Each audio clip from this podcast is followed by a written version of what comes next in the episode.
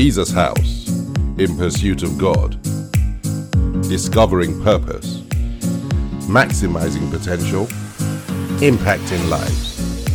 This message is being brought to you from Jesus House London. God bless you.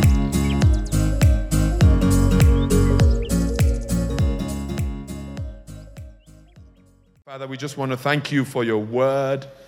The entrance of your word always brings light, illuminates our path. It breaks yokes, it lifts burdens, it challenges us. It does those things and more. And we're believing that that will be the case this Thanksgiving Sunday as we just turn our hearts to being grateful to you for all you have done. In Jesus' name, amen and amen. Amen. Amen. Now, it's, it's, if, if you were at Fresh Fire, and really, if, if, you, if you can be at Fresh Fire, I would encourage you to be at Fresh Fire. Fresh Fire is 45 minutes of intense intercession. And the, the key word is intense. It is fervent, it's effectual praying that takes place physically between 9 and 9.45. And today, uh, Pastor Denrile took Fresh Fire, and it was simply awesome, seriously so. Um, but as she, as she led Fresh Fire, I just kind of, it's, it's, it's, beautiful when you get a confirmation that something God is laying on your heart, uh, that this is really what He's, he's saying. Um, over the last week or two, I've been overwhelmed by God's goodness, um, God's, God's faithfulness, God's, God's mercies, just overwhelmed. And last night into this morning, I, I, I, slept and I woke up just thinking about how good God is. You know, just example after example just coming to mind about how good God is. Um, and I, I kind of had this phrase at the back of my mind that God owes no one. Yeah, God eventually, when you when you put it together, you will find out that God has been true to himself in that he has been good to you and I. The Matthew 19 is the whole of Matthew 19 is one of those um, chapters in the Bible where the disciples have had a very tough day. Um, Jesus has been teaching them, but teaching on some challenging and difficult things marriage and, and divorce. And then he taught on celibacy and then he went on to teach about wealth um, and uh, not just that he was doling out pounds or dollars, but just about the challenges of wealth. So much so that he went on to talk about how uh, it was easier for a rich man to enter the kingdom of God than for a camel to go through the eye of the needle. All this tough stuff. He talked about murder, he talked about adultery, um, and at the end of it, the disciple Peter asked one question, and that's in Matthew 19, verse 27. This is the Passion Translation. The Bible says, Then Peter blurted out, Here we are. We, ha- we have given up everything to follow you. What reward will there be for us? I don't know if anybody has ever been there where you have just had a tough time and you're just, you're just, you're looking at, God, this Christianity, I know it's the only way. But sometimes it's tough going. Sometimes this road is truly narrow. Sometimes it seems like the other guys are having a better time. And I know, yes, God, I know the scriptures, I know about heaven, I, I know, I know all that, but Lord, it is tough. Has anybody ever been there? If you've, been there, let's see your hands physically if you're in here. Yeah? Um, at the hub as well, online, you can you can put it on the chart that you've been there. Well, the disciples had been there, and then now Jesus comes with all this murder, adultery, marriage, divorce, you know, just seems harder. And now you're even telling us that even having money is a problem because it's so difficult to have money and, and, and, and, and end up in the. And it's just think the disciples. Are, so Peter, it had to be Peter. All the disciples were thinking it, but Peter spoke for them. Peter just said, okay, here we are. We're going nowhere. We're following you. But we've given up everything. What reward will there be for us? And then in the next verse, Jesus responds. He says this Listen to the truth. In the age of the restoration of all things, where the Son of Man sits on his glorious throne, you who have followed me will have 12 thrones of your own, and you will govern the 12 tribes of Israel. For anyone who has left behind their home and property, leaving family, brothers or sisters, mothers or fathers or children for my sake, they will be repaid a hundred times over and will inherit eternal life. Peter's thing was, what, what is the reward for this? Jesus says, there's a reward. You'll be repaid a hundred times over and you'll inherit eternal life. He says to them, there is a reward for all this. And there is a reward here, but there's a reward there. That's what he was saying to them. The first thing he pointed out was that there is a reward of eternal life. All that you're doing, all the sacrifices you're making, all the things you have to forego just so that you can be a good Christian ends with a reward. And the reward is an eternity with God. And if that was the only reward, how many will agree that that is more than enough? So Jesus says to them, There's a reward, and the reward is eternal life. But then he also says to them that there's also a reward here. If you've had to forego these things, in some way you get these things back a hundred times. And in saying that, he introduces or starts to introduce what I have called a system of grace.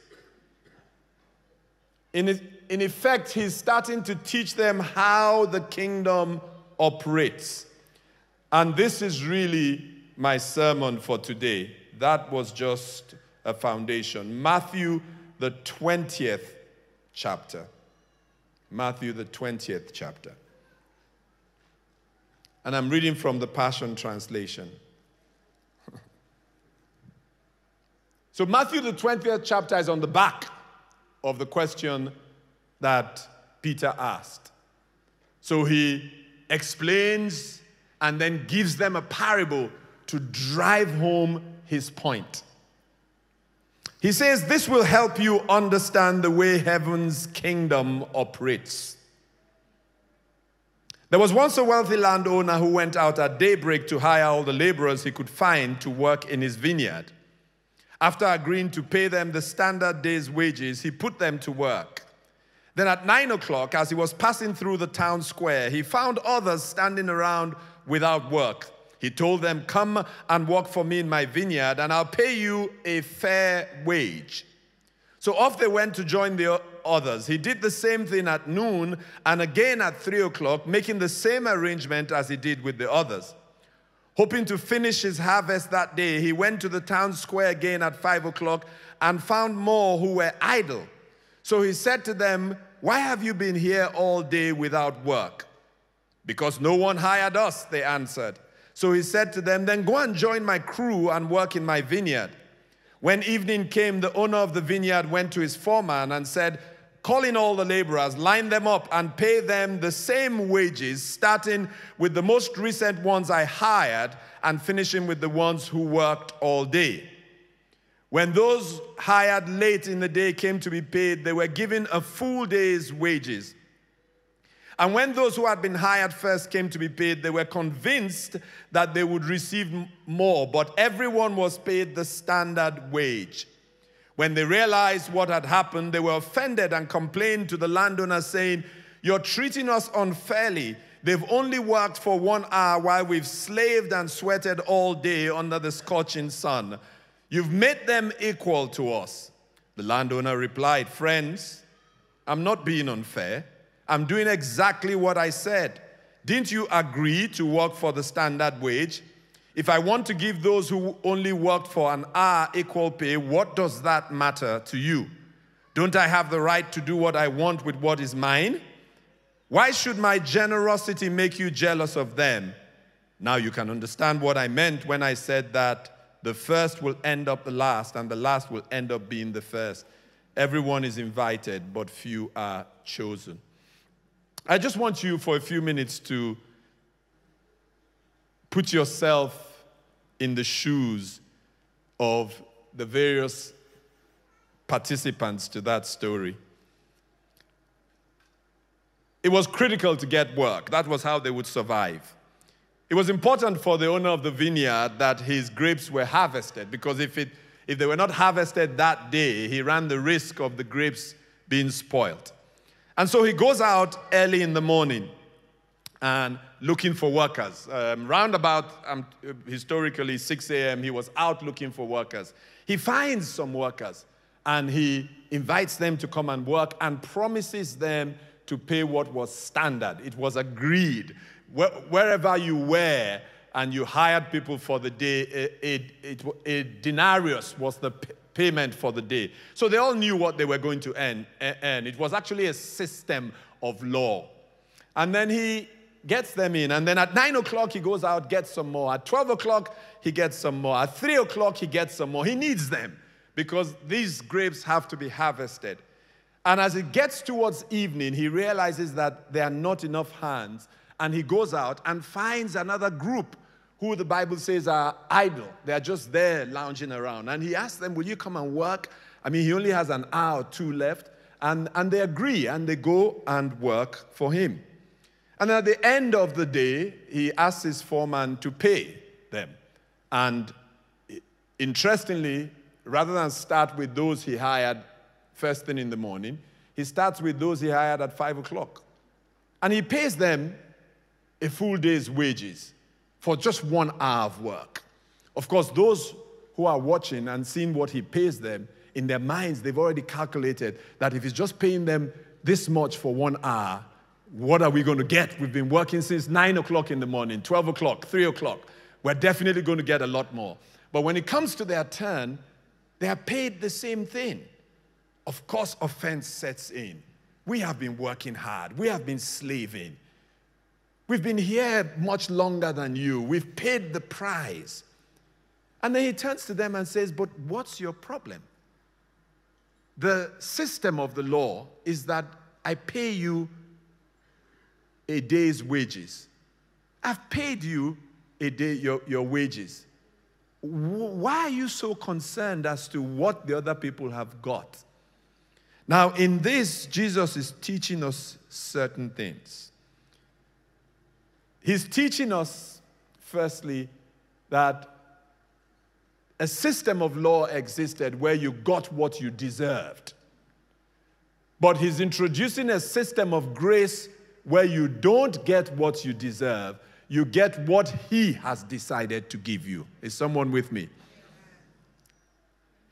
You can only imagine the mindset of the workers who he hired at five o'clock. They would have been amazed. They would have been overwhelmed. They wouldn't have been able, they wouldn't have believed that this was happening to them. They would have been saying to their friends, But I don't deserve it. I haven't earned it. What kind of a God is this that blesses in this way. They would have looked at the others who had worked so hard and yet got the same thing with themselves, and they would have almost been embarrassed at being embarrassed by God and the goodness of God. Does somebody understand what I'm saying? And maybe somebody here has been there and understands where you know that I didn't earn it, I don't deserve it, I haven't worked for it where you know that I started late, where you know others who were far, far ahead of you. But you look at your circumstances and you have received something that you didn't earn, you didn't deserve, that is almost embarrassing.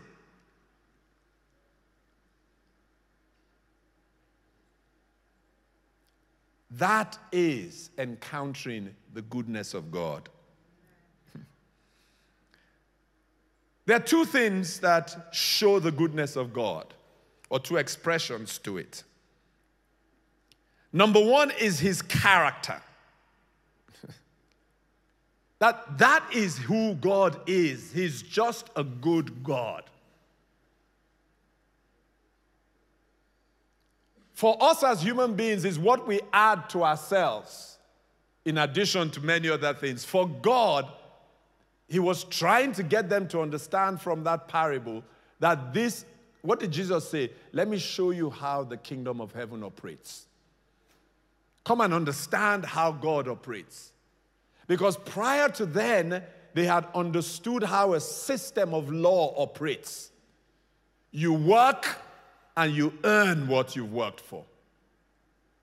You, you, to get anything, you have to show what you have done.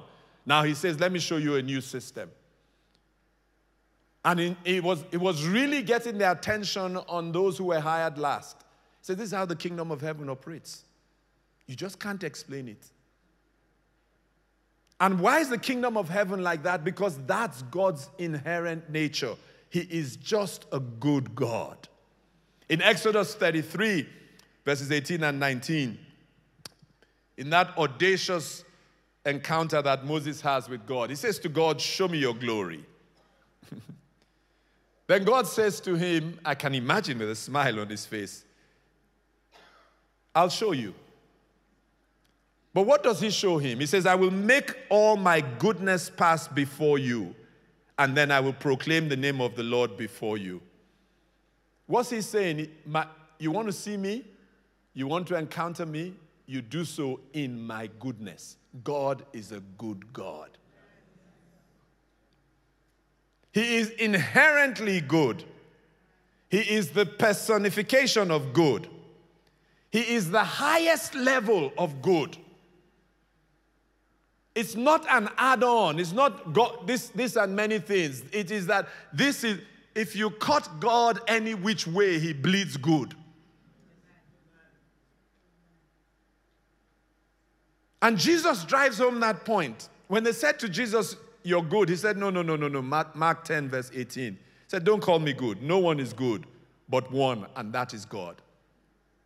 Even Jesus was saying, This God, you don't get it.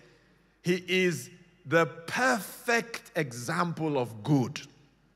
There is no iota of bad in God. So his character is good. The second thing are his actions, what he does. You know, we say the true character of a person is revealed not in what he says, but in what he does. And the Bible is a record of God's goodness, His kindness, His generosity, His faithfulness, His mercy, His compassion. That's the Bible's story from Genesis to Revelations that this God is inherently good. He is not just good in His character, in His person, He's good in His actions. And so the testimony of the Bible is a testimony of a good God from Genesis to Revelations. Every story, even the difficult times. And you know the thing with God's goodness? For those who really understand it, even when they're going through trials that are so difficult and challenging and painful, when you speak to them, you are simply gobsmacked that in the midst of that trial, they are the ones telling you, but in all this, God is good. The testimonies abound in the Bible of the goodness of God. Of course, the children of Israel would err. Of course, they would face the consequences of their actions. But how does it always end?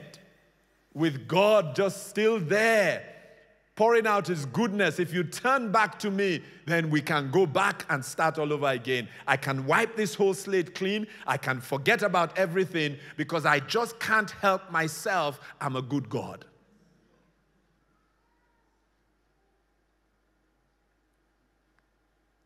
And so the psalm, the, the, Bible is filled with references. The psalmist, and believe me, the psalmist went through some tough times. But running through the thread that runs through the Psalms is that this God is a good God. Oh, taste and see, he says in Psalms 34, verse 8, that the Lord is good. Blessed is the man who trusts in him. He says in Psalms 107, verses 1 and 2, Oh, give thanks to the Lord, for he is good, for his mercy endures forever. Let the redeemed of the Lord say so, whom he has redeemed from the hand of, the, of his enemy. God is good. And we can go past the testimony of the psalmist and the testimony of what is written for us in the Bible. But what about your own testimony? Look at your own life. Cast your mind back. Can anyone tell me, whether you're in here at the hub or online, that God has not been good? Have you not received what you don't deserve? Have you not found yourself where you shouldn't be? Have you been in the midst of a trial but marveled as to how you're surviving that trial? Is that not evidence of God's goodness? Have you not written yourself off and been amazed that God has not written you off even though you have written yourself off? Is there anybody who can testify to me and say that God has been good to them? If that's you, let's give God a clap offering. He's a good God.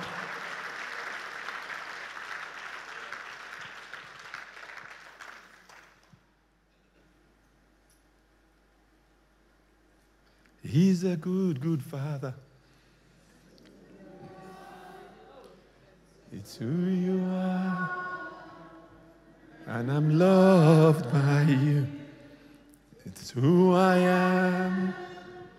It's who I am. Are perfect in all of your ways. You are perfect in all of your ways. You are perfect in all of your ways. To go and declare that. You are perfect in all of your ways. You are perfect in all of your ways. You are perfect in all of your ways to us. He's the good, good Father. It's who you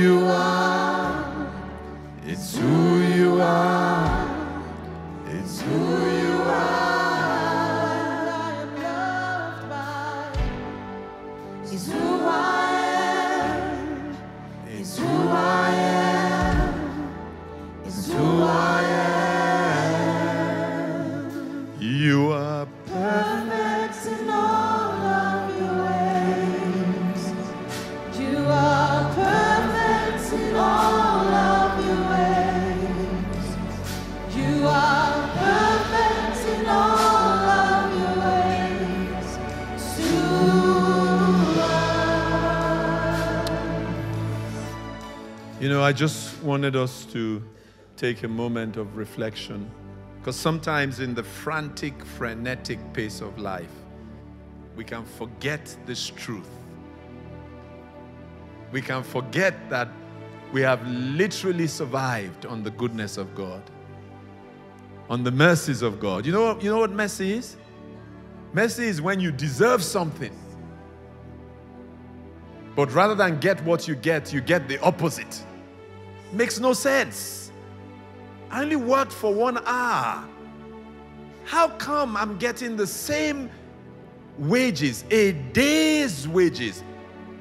God's goodness almost seems unfair. But that's the God we serve. Jesus said, Let me show you how the kingdom of heaven operates. What was he saying? Let me show you what grace is like. Favor that is unmerited. You can't explain it. They are congratulating you, but in your mind, you're saying, God, between you and I, you know that these congratulations have nothing to do with me. They're saying, Well done in the exam, and you're saying, God, between you and I, you know that this exam, this is a modern day miracle. Where you receive compassion and you're wondering, what level of compassion is this? Where you walk into the scriptures in Romans 9, verse 15 and 16, where God says, I will have mercy on whomever I will have mercy, and I will have compassion on whomever I will have compassion. So then it is not of him who wills, nor of him who runs, but of God who shows mercy. Is there anyone who's saying, That's my life?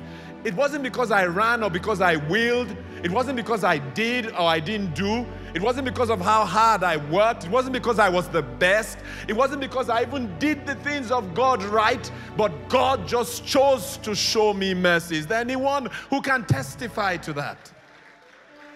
I just eh, had an encounter with the goodness of God. It makes no sense. And that's the thing with grace, it makes no sense.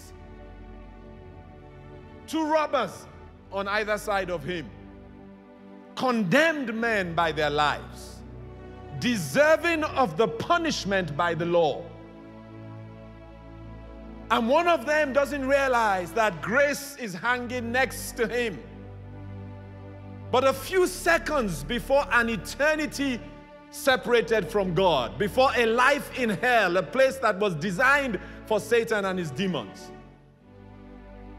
by grace itself, one of them realizes that this is grace hanging next to me. And in a, in a few sentences, reaches out to grace. He'd killed people, maimed people, hurt people, robbed people. He deserves the punishment. But when he reaches out to grace, grace responds. And in those few seconds, he's transported from an eternity separated from God into an eternity with God. Even you and I are saying, "Mm, God, he, he, he hurts people. I remember when I read that scripture, I said, okay, God, this guy was a bad guy. He, he probably killed people, probably robbed people of their own pleasure, probably destroyed families.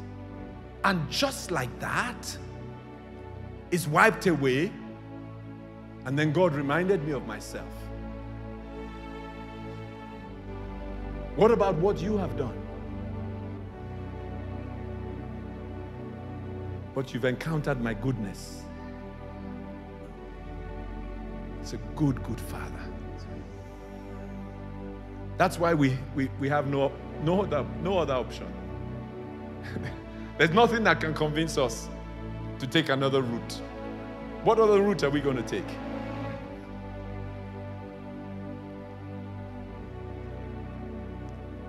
And you know, when you encounter God's goodness, it demands a response. If you don't respond, you don't understand God's goodness.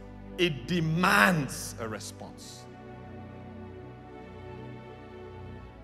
As you cast your mind back, as you reflect, as you remember, because sometimes we forget,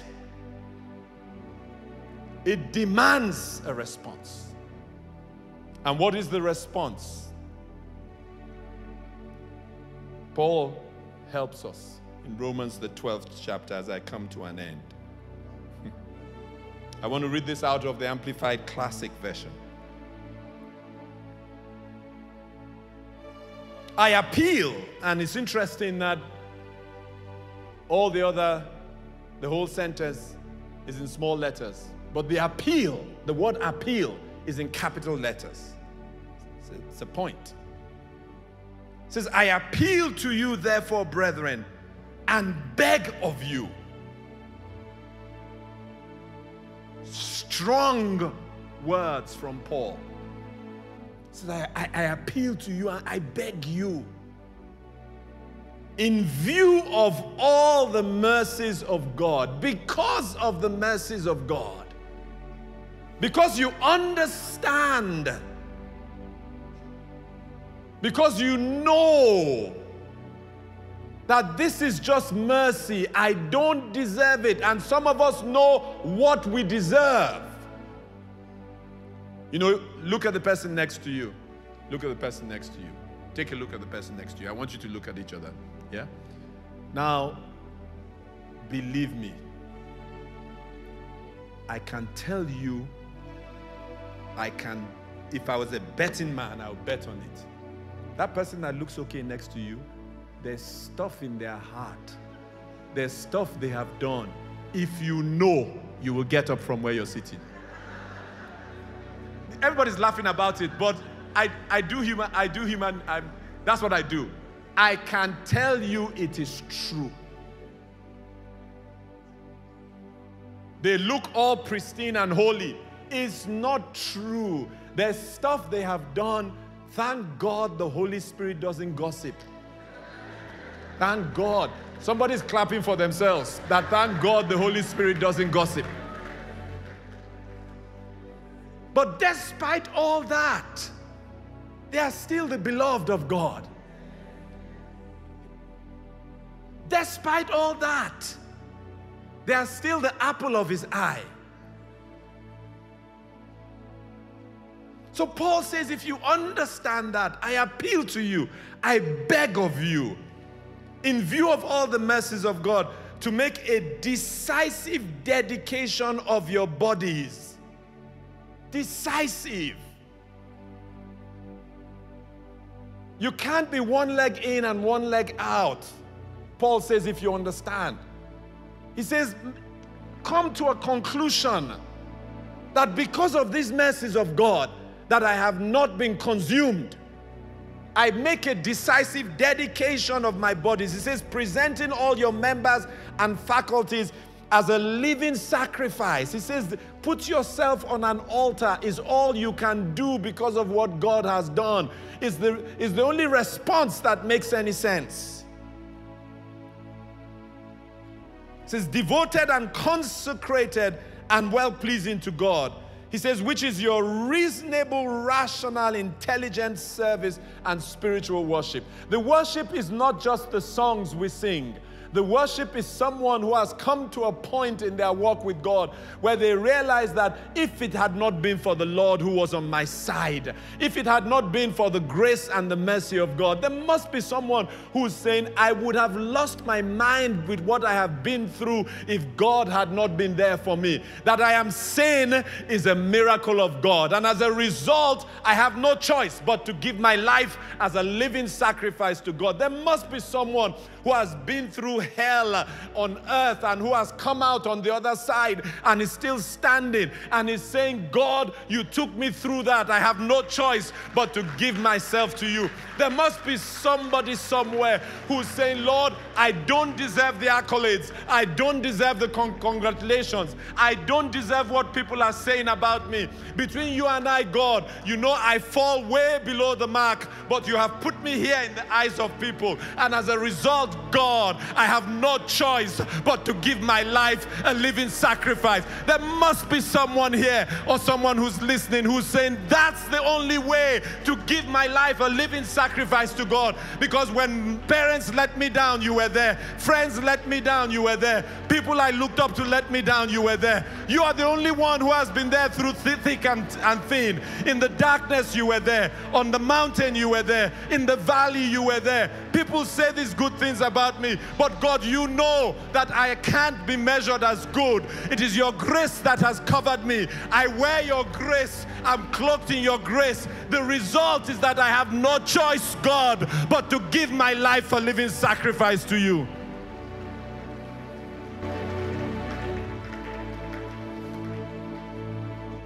He's a good God. Good God. Good God. Good God. What have we done? Look at Jesus House. What do we do here that other churches don't do? What do we do? What's special about us? Haven't you heard great preachers preach? I'm not, I'm not a great preacher. Haven't you seen churches that are, that are better organized, have, have more money? What have we done?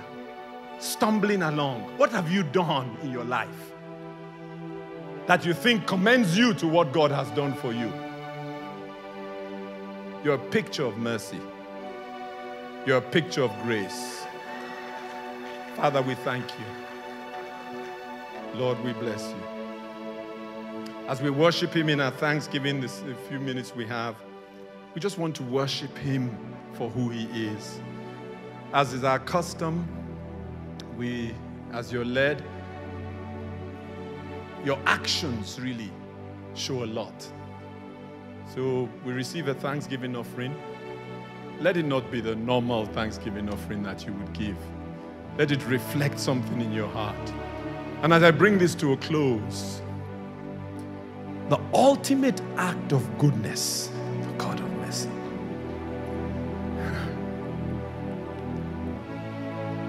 What manner of love is this? Makes no sense, God.